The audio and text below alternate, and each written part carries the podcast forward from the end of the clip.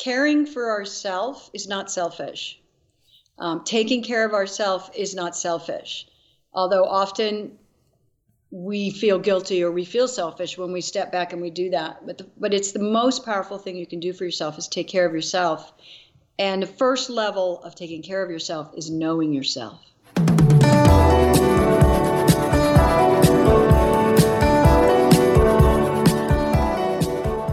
Be our best selves and harness our greatest potential?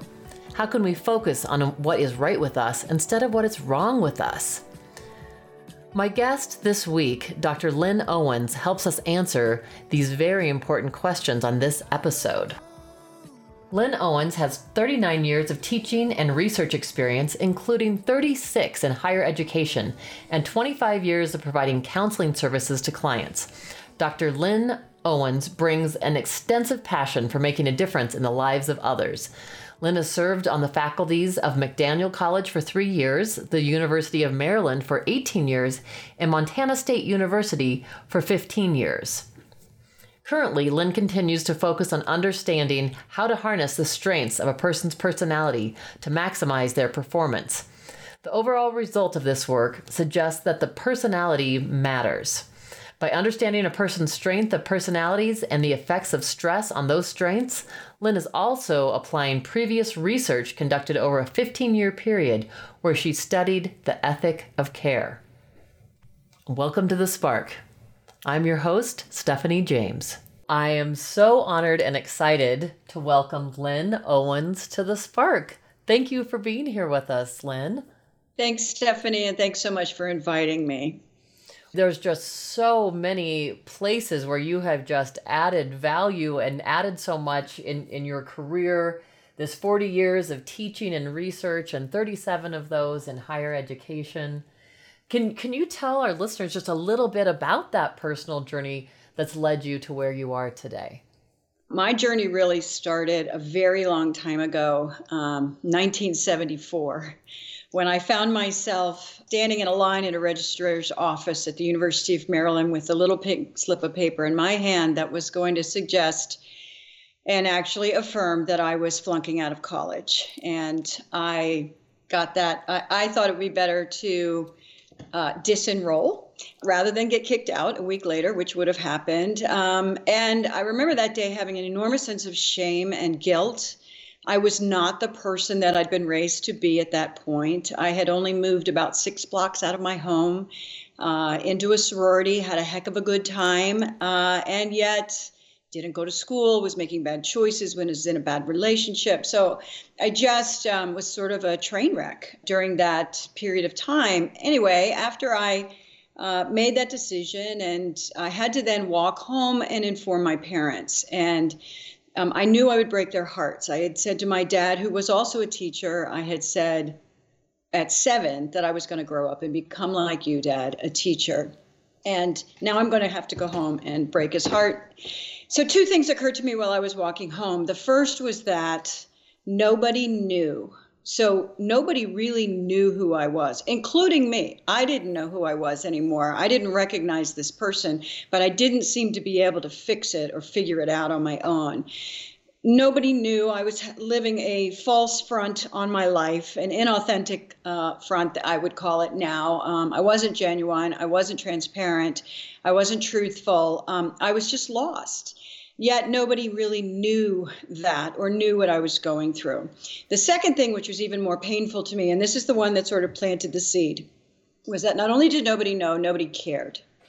Nobody seemed to care enough to sit me down and say, You are screwing up you're making bad decisions. We love you enough to tell you the truth. Nobody was noticing me. I felt invisible. Um, and particularly because I wanted to be a teacher, where it was more painful for me than my personal relationships was the fact that no professor, no lab assistant, no T- TA, nobody who was in a position of helping me in my education said, Where have you been? We haven't seen you in weeks. Or you failed another exam. What is going on with you? I seemed to be completely invisible. So as I was walking down, I mean, it was a super painful, painfully slow walk because I just didn't want to walk in the door and tell my parents that this. But the last thing I do remember was not only does nobody know and nobody care, I remember thinking to myself, if I ever get it together, if I ever go back to school, if I ever become a teacher, if I ever figure my life out, I don't ever want one of my students to feel like I feel right now that nobody knows and nobody cares. And so, although it took me a bit more time to get it together, go back to school, I did graduate with honors, I did go on to teach middle school for a few years and then into higher education, but always in the in, in my heart of being a teacher was to establish relationships with students so that they would feel like they mattered and that I cared about them. And for in my early career, I found it um, easy to establish relationships with students that are easy to like, um, the ones that want to be there, that are eager, they have their hand raised all the time, and harder with those that were more challenging. That was just a matter of me maturing and becoming, understanding this more. Then, when I went back to graduate school and became a university professor, um, this is what I wanted to study. This is what my uh, my dissertation was about. It was about how do we become caring. How do we as teachers create those relationships through which kids feel like we care? And then it went on into understanding how do I take care of myself as a teacher so that I can take care of everybody else. And that work then has accumulated over a period of, of years. And then on top of that work became understanding what makes people tick, understanding strengths of personality. Because if we understand what makes you tick, I now have a formula through which I can communicate with you, inspire you, encourage you, teach you, care for you so that you feel cared for, and therefore we know you will learn. So that's uh, a short version of a very long part of, part of the story. There's so many powerful things about that story and really that being such a transformative moment in your life that that walk home and then how it's gone on then really it sounds like to just inspire you and propel you to do all this work and I know all the all the research that you've done the tools I know that you use to understand people's personalities and maximize their performance it's as you were saying that right now and sharing that right now what I thought of was like uh, Gary Chapman's The Five Love Languages. Mm-hmm. It's, it's really about tuning in to who that other person is, not just how we give love. Right. But what that other person needs to feel loved. And in your case with the students, to feel seen, to right. feel important, that they right. matter. Yes, and I, I talk about it in terms of um, how do we understand others so that we can honor, appreciate, and respect them in the way that we communicate with them, lead them, motivate them, um, parent them, you know, whatever it is. I talk about this personality and performance. How do we harness the gifts of who a person is? These strengths, these gifts, to maximize their performance in various roles, in various arenas in their life. So it could be the actress on the stage, it could be the teacher in front of the room, the coach in front of their, their team, the uh, physical therapist with their patient. It could be in our work roles, but it also just is how can I do that as a as a sibling? How can I do that as a mom? How can I do that as a grandma? You know, how how can I be my best self yet understand, appreciate, respect, and honor the strengths of those around me um, so that they feel cared for. So there's there's a lot of different levels to this, and, and I want to get into this, but before we do, I know that you spent two different significant chunks of time at two different universities. And yeah. that you were at the University of Maryland, where you had actually, you know, I realize, gone to school. Right. Um, right. And you were back there as a professor for 18 years. Mm-hmm. Talk about what you were doing there at that time and then what motivated you to make the change. So uh, it really was funny because I did end up back on this faculty, the very same faculty from which I had flunked out of.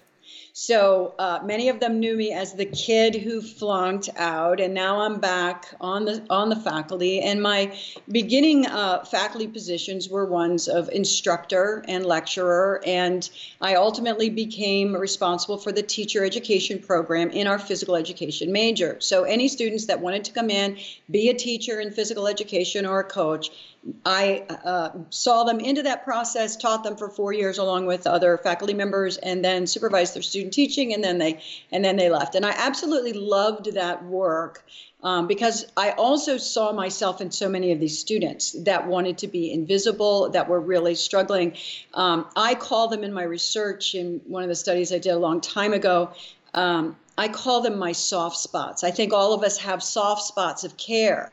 Many of us who are caring care about a lot of people or a lot of things, but we might be very vulnerable to a soft spot of care, um, a particular person or people that are experience something that we relate to in some way.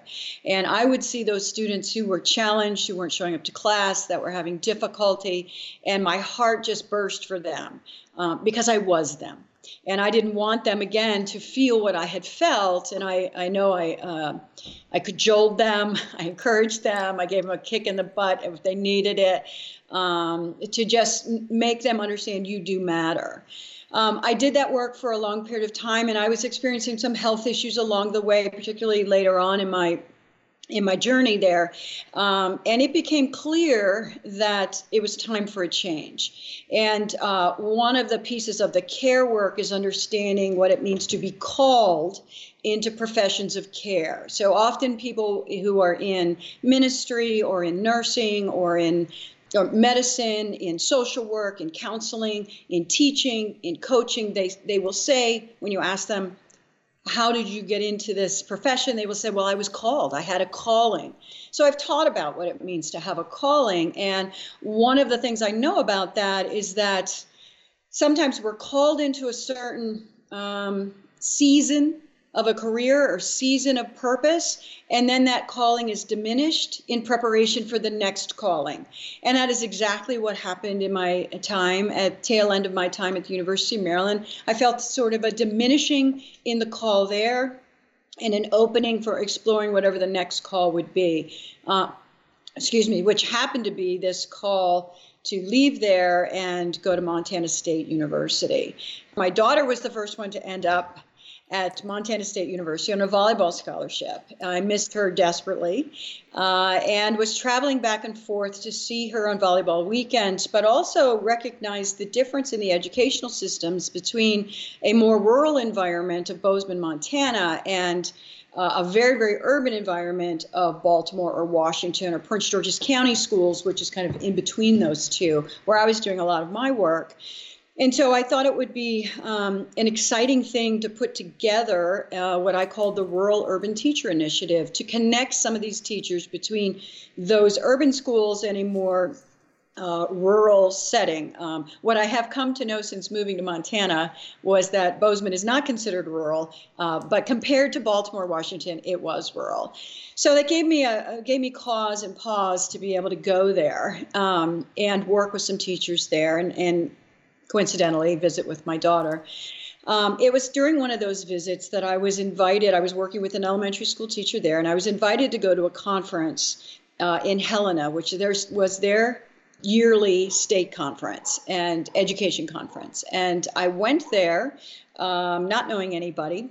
Uh, I went into a meeting, a panel discussion of issues in higher education. I thought would be interesting. I didn't know anything about higher education in Montana, and I uh, sat down. And uh, halfway through, a woman comes in and sits down right next to me.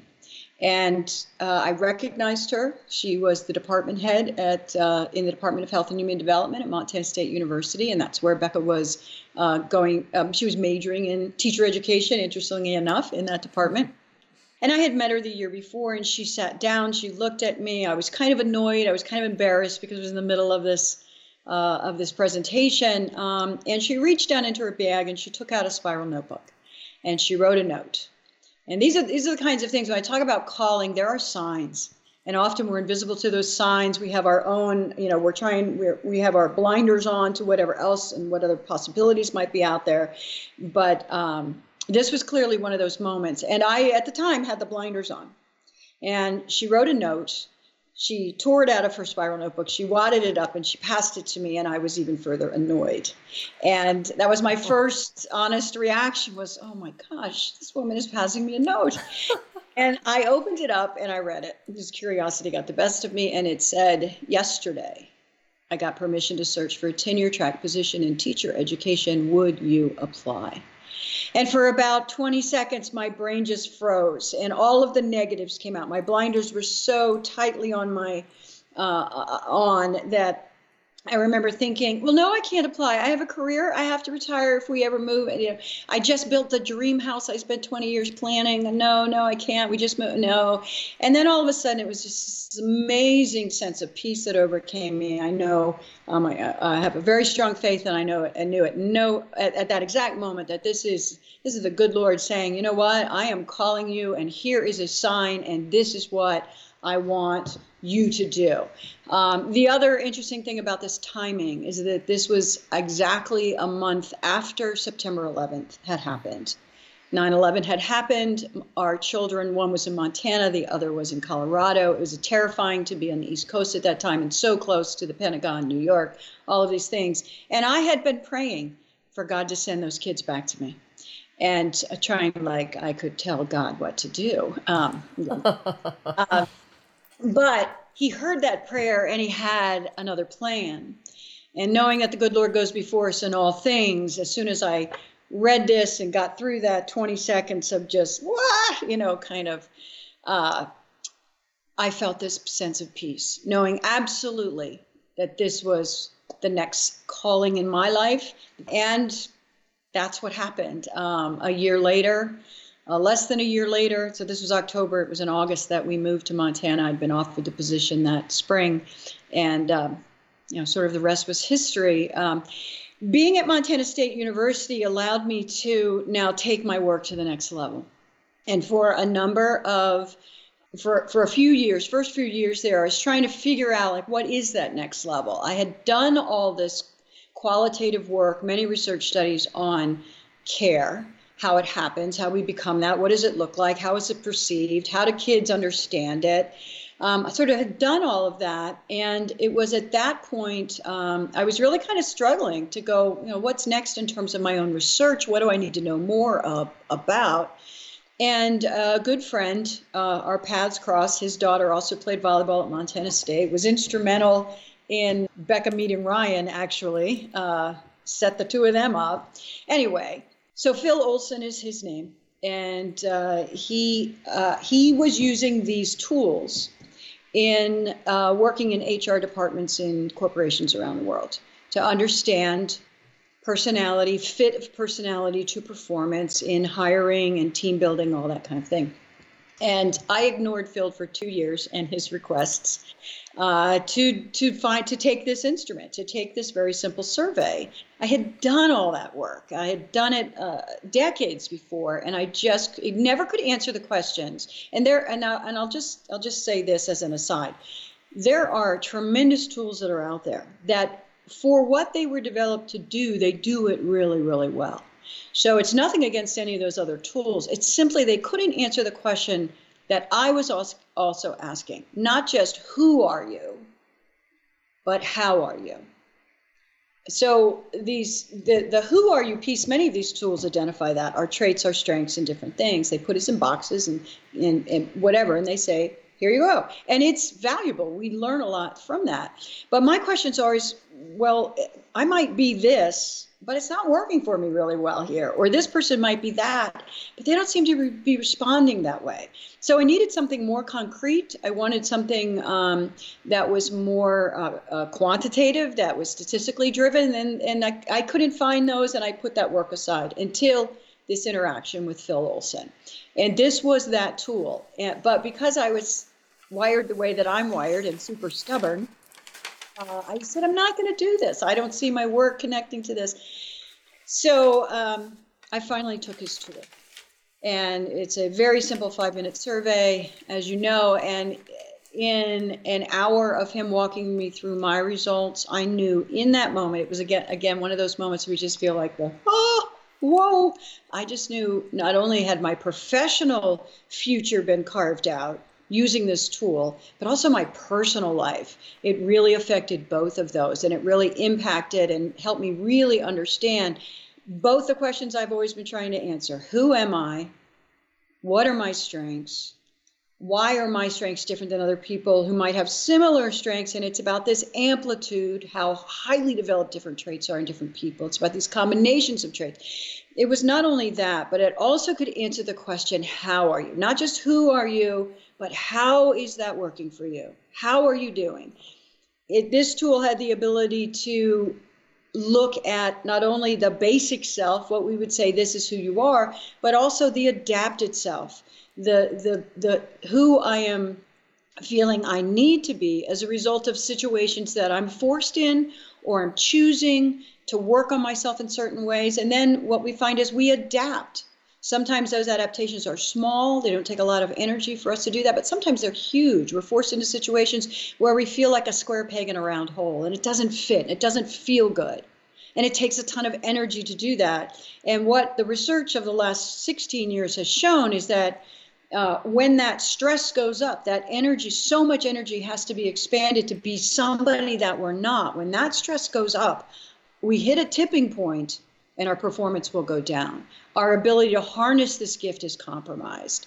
We cannot be our best self, and we certainly cannot maximize our performance and harness these strengths um, in these various arenas of our life. Well, let me ask you, Lynn, a couple things. Number one is can you um, are you able to say the name of the tool? Sure. Yep. Because yep. I, th- I think that would be important for people, for, first of all, to understand and know, you know, th- what the tool is, the name, and then how they might access it would be sure. important.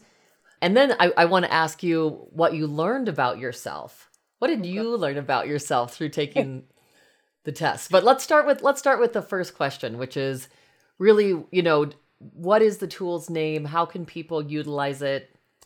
So the, the name of the tool is the Pro Scan, capital P R O, capital S C A N. It was developed by a company called Professional Dynametrics Programs, and it's out of uh, Colorado Springs, Colorado. They developed this um, 25, 30 years ago. It was in its infancy. A statistically driven tool. And so this is what separates it from others. When someone takes this particular instrument and they submit it, it, their results are compared and contrasted to a database of over 5 million people now. This tool is in um, is uh, in different languages. I think we're up to about 24 languages now around the world. Um, so there is a normative database of over 5 million people. So when a person hits submit, their their um, scores, the, what they submitted, is compared and contrasted to this entire database. It's statistically derived. So the reliability of this tool is 96%. It's incredibly high, which means if people were to take it again and take it again, and for what it measures, it has uh, almost perfect reliability. Um, there is a margin of error of plus or minus 2%, um, which is minimal. Um, I have done thousands of these uh, with my students, with uh, people, my subjects in various research studies, and I've only had two that were not 100% accurate for that person. And in both of those instances, it was because the person that took it misread the directions. And on the oh. one to oh. five scale, scored it backwards. So, of course, it would be different than what they turned out. So, we just took it again, and then it was a, a bullseye again similar to most people's experiences that I've worked with when you when we start walking through this results. And this was my experience when I read it. My first thought was how in the world does it know this? How in the world given the simplicity of the tool and how easy it is to take and the the quick turnaround response time how in the world does it know all of this about me? So that was my first reaction was whoa. I will also tell you that almost to a person that I have done uh, this work with, that is also their first reaction. It's a bullseye. And it's this sort of shock and awe of going, how does it know that? Um, there were things in my report that I knew to be true about myself, but I'd never spoken them out loud. Things like, you care about your appearance. That was in my report, which to me, I, you know, in the back of my mind, I'm going, yeah, but it, it really shouldn't matter. But it's true. I do. right.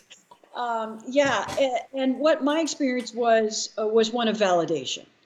in these results reports, um, and there are pages and pages and pages of, of re- report, what we're focusing on is what's right with you. What's, what's your strength?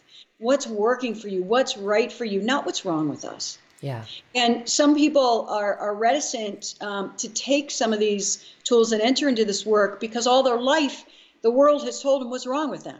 People have told them and pointed out, this is what's wrong with you. This is what makes me crazy. You need to fix this. You need to change that. And what I say all the time is your personalities, your strengths of personality, that's a gift. That's a gift. And to be able to step into that gift and accept that gift for what it is. Sometimes we have to undo the narrative on our head. We have to undo it because we've heard so often this is what's wrong with us. But this tool is working on what's right with you. And, and our work with people is what's right with you. And knowing that personality is a gift, we also know that behavior is a choice. So we, in order to maximize our performance and make great choices of behavior, we need to sit in this strength. We need to affirm and, and, and feel that sense of validation, and it will drive our behavior. Our behavior becomes very predictable. But the challenge is that when stress goes up, and this is what our research showed over and over and over and over, when stress goes up, our performance goes down. So, why don't we always make great choices of behavior? Why aren't we always our best self? It's a function of stress. It's a function of feeling like we have to be somebody that we're not. And when that happens, we can't harness this gift. We make bad choices of behavior, and then it just sort of lead, it, it can lead to this downward spiral. Well, and that was one of the things that was really interesting to me because you so graciously had me take the test and then spent my goodness, we almost spent three hours together, I think, going over it, which which was so wonderful and so insightful. And one of the things that struck me so much about this test is that not only does it, like you were saying, just describing right now, tell you your strengths, but then the stress that gets in the way of where you want to be, how really how you're designed to be, where your energy levels are at, and then what you can do about it.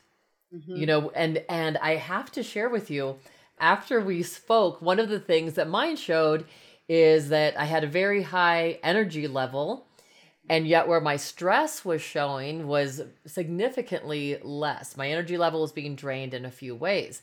And one of the things you had said to me is you know really what this is showing me is that you're you're getting ready to maybe crash to like get sick to have something physically happen ironically the next day i got this horrible sinus infection. Oh no. I'm not even kidding. And I was down. I mean, I was down for several days and oh. it's been amazing that that the test picks that up so greatly and just yesterday after being on antibiotics now several days, I'm I'm feeling the surge come back and I right. thought that is so incredible the accuracy of that test yeah. to pick that up that I was really headed towards that where the things that I was needing is in order to be at that performance level, to to maximize the energy that I do possess was like you had said, rest. Mm-hmm. Eating well, you know, making sure that you know, you and I both were very similar in that taking mm-hmm. naps every day that that's one of the ways that we refuel ourselves because we're such high energy people making sure that that we exercise and that we're putting our energy into you you and I have a lot of different interests Mm-hmm. So the, the value of this tool is so great. I you know I, I would have loved to have taken it maybe a couple weeks before that and maybe taken taken a little better care of myself. But I, I guess I really wanted to point out just I mean the incredible accuracy in those kind of particular levels. Right, and it picks up this this real time analysis, which is what you experience. Well, I have experienced it too. Really saying not only here's your strengths, but here's these adaptations that you're feeling you need to make or you're choosing to make that are taking a lot of energy. And then we actually graphically see as you suggested we graphically see this energy draining. Just like when you're driving your car and you see the fuel light you know the fuel gauge going down.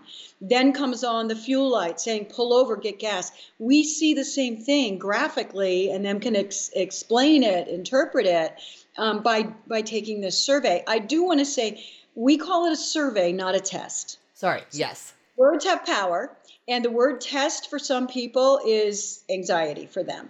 Um, this is simply a survey. So there's no, a, a, test would presume a right and wrong answer. I love Here, that. Yeah. There's no right or wrong. There's just real. say it all the time. It's not right. It's not wrong. It's just real. Um, so that's just a matter of semantics that we're pretty, pretty careful about. I take this personally, and I've been doing this, using this tool for 16 years. I take it about twice a year. Um, my basic self at my age and my stage, I'm pretty much done. this is as good as it gets. Right? then our challenge becomes how do we take care of it? How do we protect it? How do we honor, appreciate, and respect who we are? But that basic self doesn't change. But the priority environment self, which is this adapted self, it changes all the time because life is changing all the time. And it's picking up these adaptations in various environments in our life that include work, but also include our family, our friends, our finances, our health.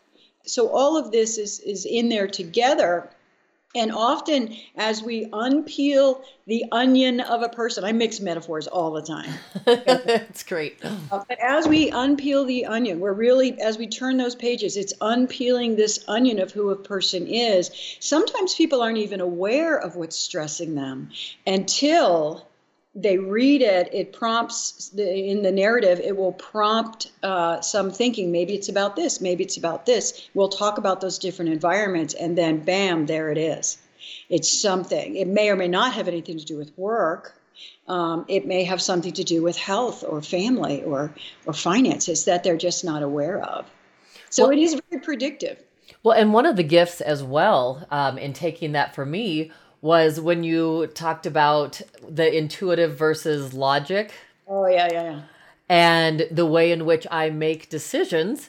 Again, you and I both very similar on this very intuitive scale. But the gift to me, uh, it was in, yes, number one, in knowing what my style was, but also in being able then to appreciate, as we talked about, other people's style. And somehow there all of a sudden there was room around that for me to give like to all of a sudden the lights went on and I, now i'm like oh my gosh i can give my parents more leeway because the way they make decisions is very different than the way i do. And there doesn't like you said there doesn't have to be a right or wrong. It's just the way that it is. Right. and the way they make decisions is get every single fact and then think about it long long long long long long long. And for me it was always like okay i've got the information. I feel it. All right. Yep make it you know so right. so instead of being irritated with their process or anxious i think would be a better word around their process to be able to say that's okay. That's what they need to do to get to where it feels good to them. Right. Exactly. It, it, it really does in doing this work and working with so many people and, and i certainly was guilty of this as as many people are we assume that everybody's like us. Yeah. We're fabulous right? So everybody's like us. They're going to think like us act like us, be like us.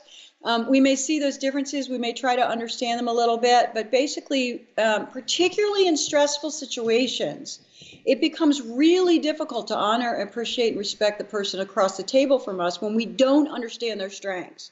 And we simply want them to respond like we would respond when we're frustrated and we're done. We've just had it. This meeting has gone on and on and on. When when we start looking at um, couples, that's a whole nother thing. You know uh, bill and i uh, are very are wired very differently. That's part of the attraction. Opposites attract yes.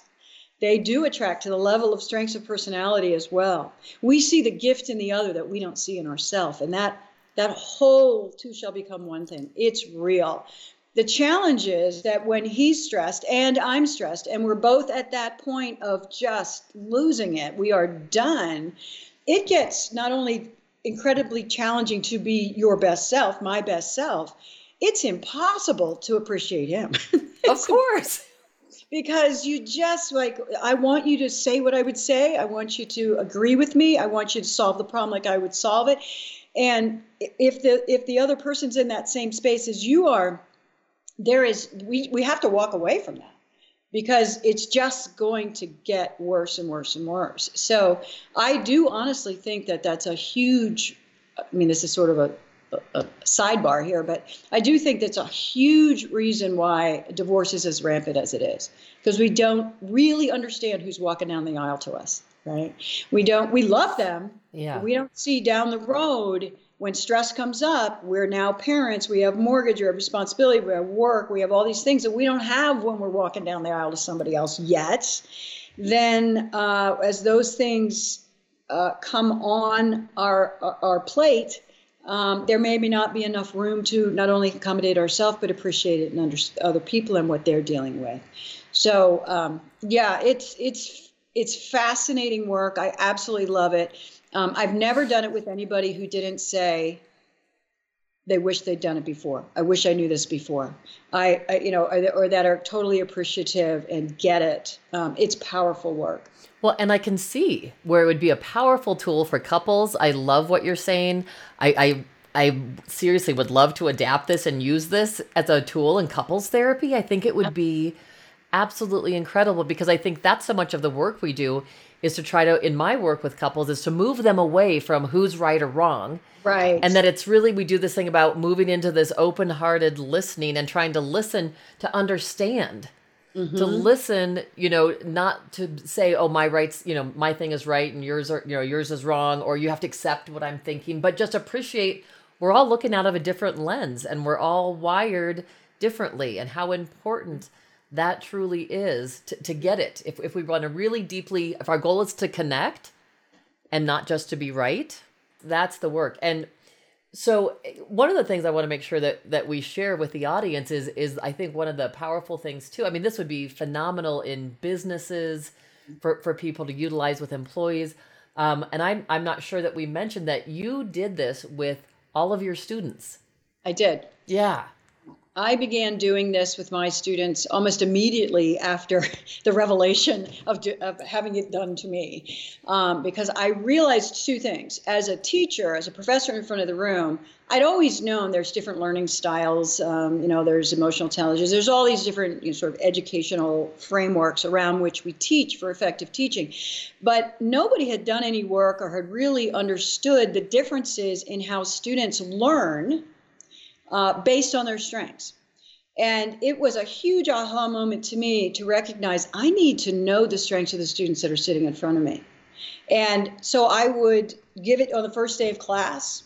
Uh, students would then, uh, we would spend an, another class going through uh, who they are. It didn't matter what I was teaching. Sometimes I was teaching a curriculum design class. Other times I was teaching a applied sports psychology research class.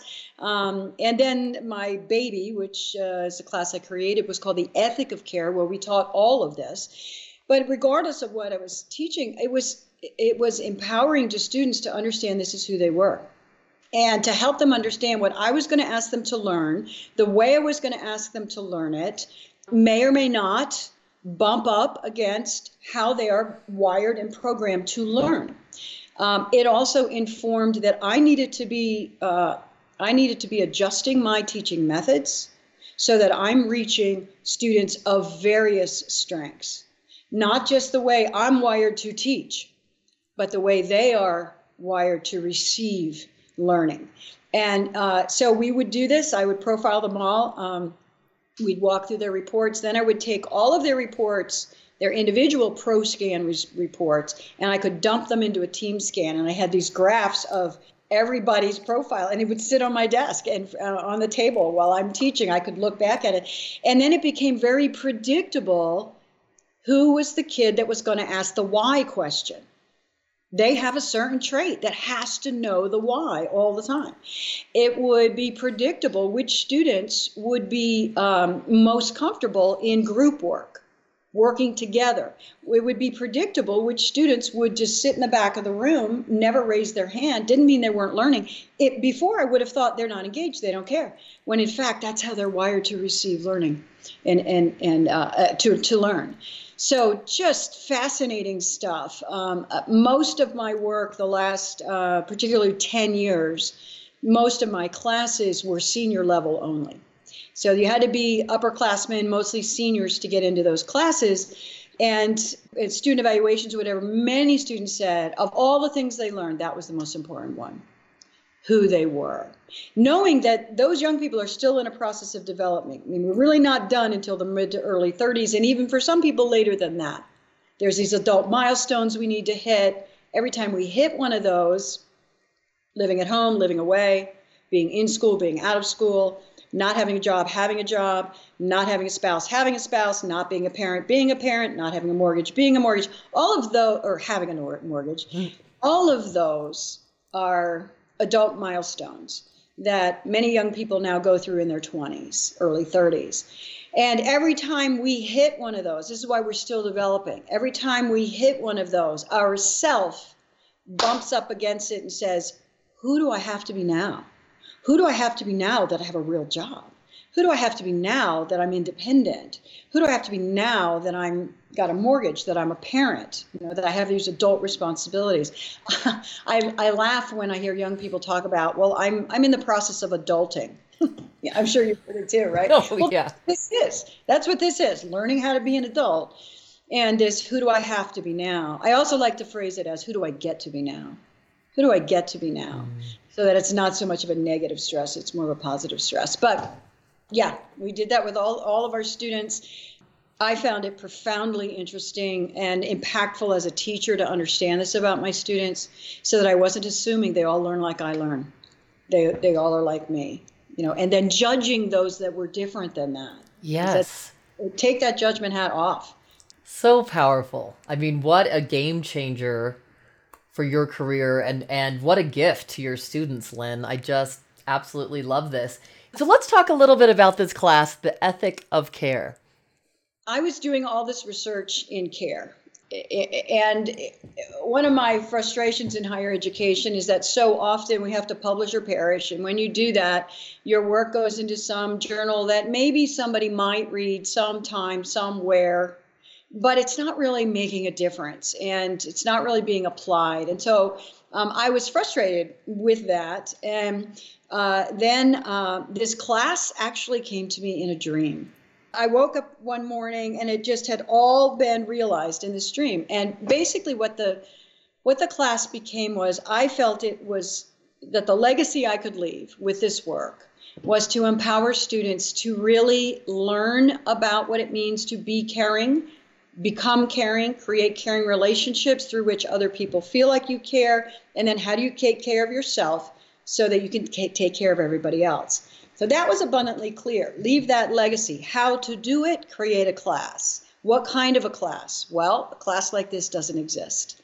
So I looked all around and I was fairly familiar with some work that was done, Leo Buscaglia's work back in the 70s, right? Um, all of that stuff, good stuff. But this particular class didn't exist. So I made it up. And again, in the dream uh, wrote a syllabus in a day. Um, it became real important, though, that in this class we were going to embed theory for sure. We were going to embed um, uh, strategies because we knew a lot about those strategies, how to create those kind of relationships, sort of a recipe, if you will. That this work of understanding uh, strengths of personality was going to be embedded in there because it was super important to understand that. Um, but it also was really important to me that the students would not only learn this stuff that but that they would live what they learned so we made this class a and i I say this to my students all the time. I always say we made this class. I think of myself in the plural. so. That's okay. I, uh, I created it so that it became a service learning class, and it met the requirements of service learning at uh, at our university, which was 40 hours of service.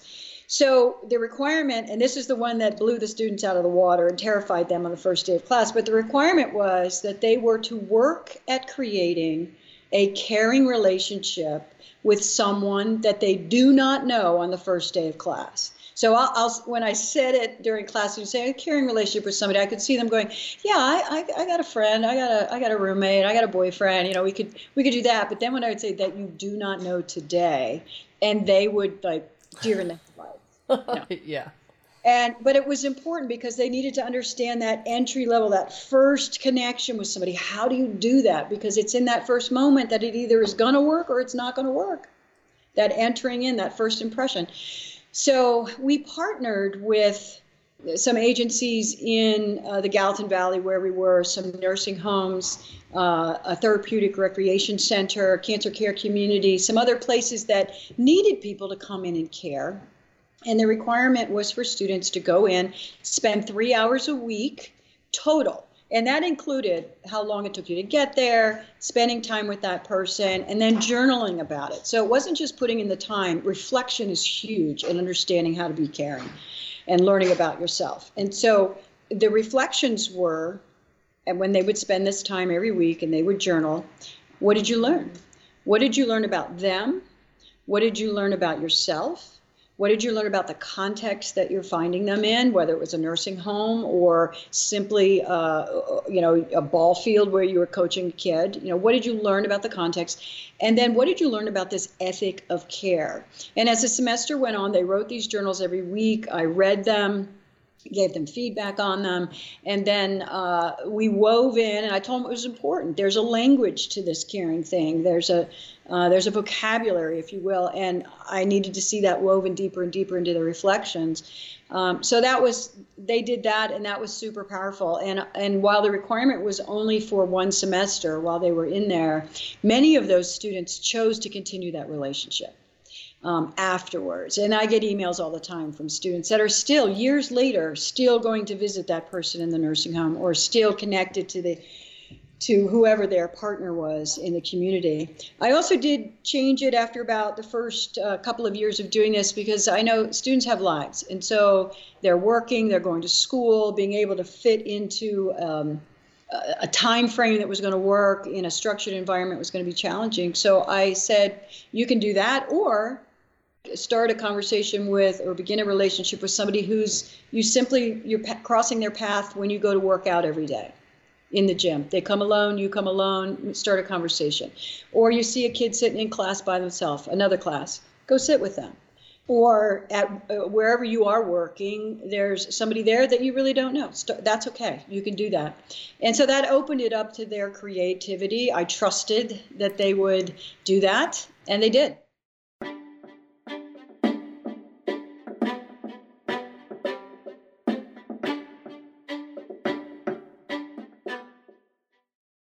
Programming on NoCo FM is supported by its listeners and by Audible.com. With over 180,000 titles to choose from, Audible.com allows you to listen to an immense library of books for every taste on your iPhone, Android, Kindle, tablet, or computer. Audible.com has a special offer for listeners which includes a free audiobook of your choice and a 30-day free trial. Learn more and get your free audiobook now at noco.fm slash audible.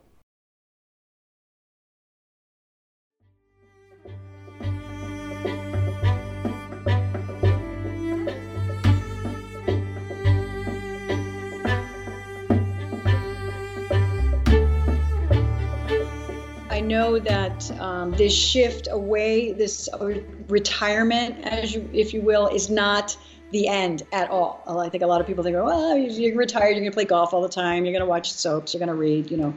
No, it's it to me, it's energizing. It's now like, what is the next season of my life? Uh, doing this work like I did with you um, is definitely the next season of my life. Um, connecting with my daughter, partnering with her in some endeavors next season of our life.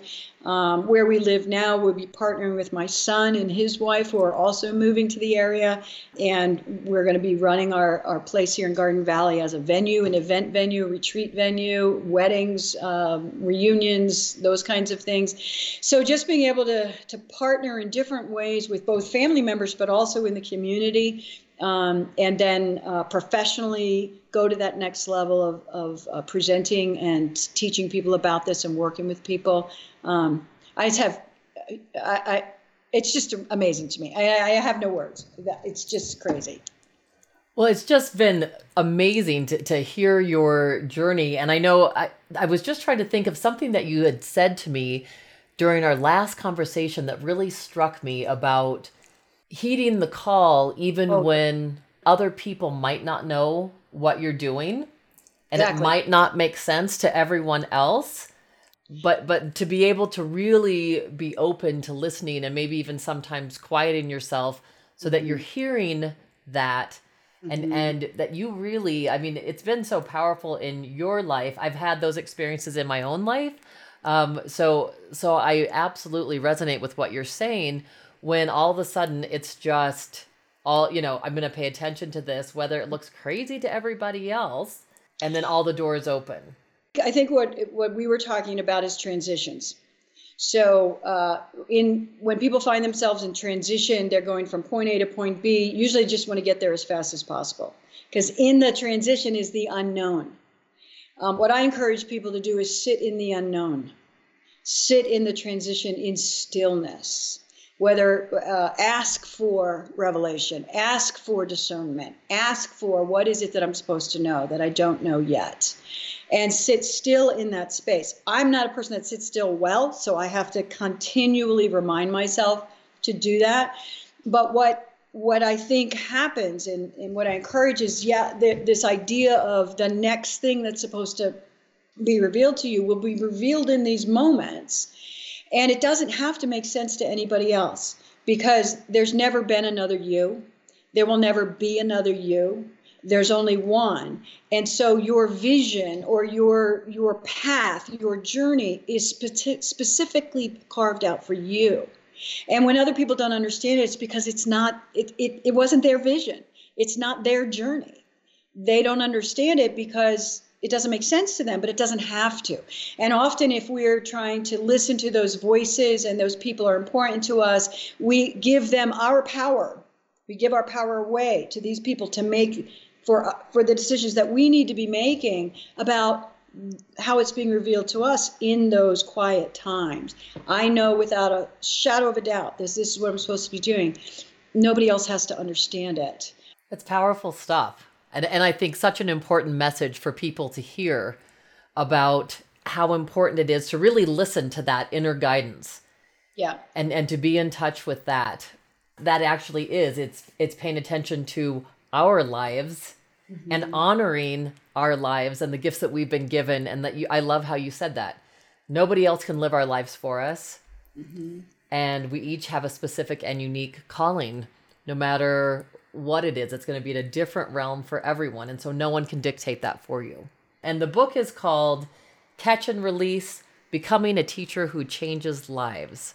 And if you could just if we can kind of end with just tell me a little bit about just the concept of, of that book. I'm a co author on this book with two other amazing people. Uh, Dr. Greg Dale is at Duke University, and then uh, Mark Thomas is a award winning high school principal in Grand Rapids, Michigan. And we put our heads together. Um, we met at Mark's high school two years, um, two and a half years ago now, October two years ago. And we knew we wanted to write a book about teachers. We are teachers. We love teachers. We love teaching. But we also know that the journey to becoming a teacher and sticking in the trenches over the course of a career um, is hard. It's very, very hard. So we wanted to write something for teachers. We just didn't know what kind of a book we were writing. In my mind, as I'm flying to Grand Rapids, Michigan to meet for two days in this high school, I was thinking it's a textbook, you know, I didn't know what kind of a textbook, but it would be a textbook. It, that that felt limiting to me because it was only going to be for students who were studying to become teachers, not those that were actually in the trenches. Well, maybe it's a motivational book. Maybe, maybe it's a how-to book. Maybe it's that kind of a book. So for two days, we sat around in a conference room and we plastered white paper all around the, the room and we kept we just brainstormed. It was a huge brain dump. And we are thinking about all these things that teachers have to deal with, put up with, they have the opportunity to do, why they go into it, what are their struggles. And so we kept putting things up. For each topic that came up, didn't matter what the topic was, um, and these things were just flying around, uh, one of us would launch into a story just it just seemed the natural flow of our conversation all day was they we would talk about you know challenging kids. And then one of us would bring up oh i remember so and so my third year of teaching and i i did this and it was really a bad thing to do as a teacher but i didn't know what else to do. You know there'd be stories about this stuff. Or teachers that we had good and bad those that impacted us um, in various ways. And so um, we spent two days just telling stories, and you know, we and then we'd go, well, but what kind of book are we writing? And we didn't know. So it was the end of the second day, and uh, we all had a plane to catch, and we were out to dinner, and we're sitting around, and we're still telling stories. And now we're telling stories about the story of us trying to write this book, and we are, we're going away, and we don't know what what we're writing. And all of a sudden, I just said, you know, all we've been doing for two days really is telling stories, lived stories of teachers' lives. Let's write a story. And uh, so then, you know, we had a lot of conversation around that. Well, who, who are our characters and what are we going to do? But that's what we ended up doing. So we wrote a story and it's the story of Nathan, who is, or Nathaniel, who is a master teacher, 30 years into teaching, high school English teacher, in his last year of teaching, who uh, wins Texas Teacher of the Year. One of our authors is from Texas, so we had to weave that in there. uh, and in the story, Nathan uh, mentors a first year teacher, Megan. And this is the story of the conversations that they have um, while they go fishing on a lake on Saturdays in, in Texas. They both have a passion for fishing. So the metaphor of catch and release is exactly what we do with students. It's exactly what we do with colleagues. Um, we catch them and then we release them. But we've got to catch them. We've got to get them into the palm of our hand for them to learn. And that so so while it is a story, there's a lot of uh, theory in there. There's a lot of method in there. There's a lot of um, there's a lot of understanding stories of other teachers in there. We we we uh, we we had a ton of fun writing it. It was probably the most fun I ever had writing. Um, and then we would edit each other's work. We would each take a chunk. We didn't even know where the story arc was going. Uh, we had no idea. But about every uh, 10 days to two weeks, we'd do a, a call um, like this, and it would be two or three hours long. We'd reread the pages, we'd give each other feedback, we'd figure out where is it going next or what should we be writing next. And uh, that's how we wrote the book. And um, it, it basically is the story of becoming a teacher. There is a process. Um, and it lasts. We, I'm still becoming one you know it never ends for teachers. Um, so we wove in not only what it is like to be a teacher in in this in schools doing your work but also what does it mean to be a teacher as a spouse you know to to be in relationship. We think teachers don't have lives. We wove some life into the story as well. So that's how we created it. Um, i will tell you we the three of us have not been back together since that day two and a half years ago. We've talked with one another. We've texted one another. We have not been back together but we would love to begin to do um, and actually, I am beginning to do some workshops and whatnot in service training with with teachers in schools. We'd love to be able to do all that together. Well, and I love that you made the comparison. It's like a river runs through it meets Tuesdays with Morrie. Right. It's kind of that. Yeah. Wonderful. What a great format, you know, to bring that to teachers and to bring that to, to people that actually aren't even in education. It sounds like it would actually be a book that would really benefit and other people would enjoy. I think so too, because everybody's had a teacher. Um, and teaching is really leading leadership. Um, you're you're the leader in front of the class. You're the leader in that space, and for your students to learn, they have to follow. So leadership and followership all weaves through that, and these stages of becoming. Um, what do they look like? What do they feel like? What do you go through? Um, you know, are you nose above water just trying to survive? Are you adrift? And I've been doing this a long time and I'm just floating here. I'm not really sure. Um, are you full speed ahead and just in the zone and everything is, you know, you're, you are significantly making a difference? Um, are you done? You know, so we we follow that arc of significance all through the book, uh, and it's really about making a difference. How do you make a difference? Well, Lynn, you obviously have made huge differences in people's lives and just throughout your own journey. It's just been such an inspiring journey um, where you've continued to just grow and change and heed the call and then your gifts have then and the things that you you've learned through your research have benefited so many thousands of people. Thank what, you. What a gift and and has definitely benefited me. I have I have so deeply appreciated our conversations, and it truly has been such an honor to be able to meet with you and get to know you and oh, thank share you. this time. I think one question I neglected to answer was how can people um, learn more about this work and uh, take the pro scan or something like that? Um, they can email me Um, I'm happy to provide that um, to people and stay in touch with people. I have a website. It's actually being reworked right now. Um, but if they email at lynn, L Y N N, at lynnmowens.com, they can, I will respond.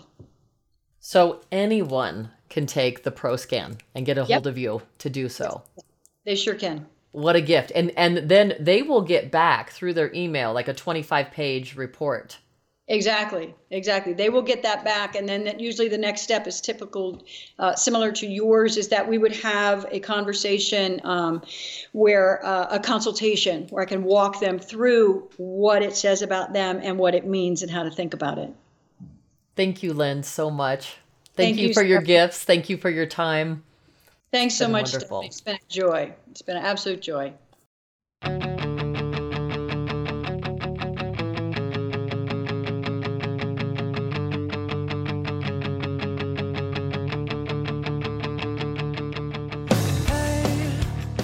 Our personal journeys don't always end up the way we think they will.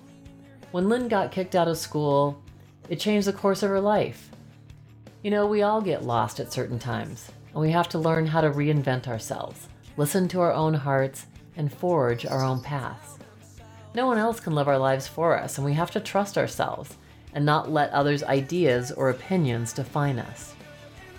It's so important that we focus on what is right with us rather than what is wrong. It's a principle in physics that what we focus on expands. So instead of listening to the critical voice in our heads, we can move into a place where we focus on our greatest strengths and perform at our highest level. When we take time to listen to our own inner guidance, it will lead us to the next greatest chapter of our lives and one that allows our greatest gifts to shine. Remember, The Spark is your show too. If you have questions, feedback on the show, or if you're going through something and need a little help, we'd love to hear from you. Continue the conversation with us at our website, thesparkpod.com, and on Facebook, Instagram, and YouTube. New episodes of The Spark air Wednesdays at 7 p.m. Mountain, and podcast episodes are released the same day.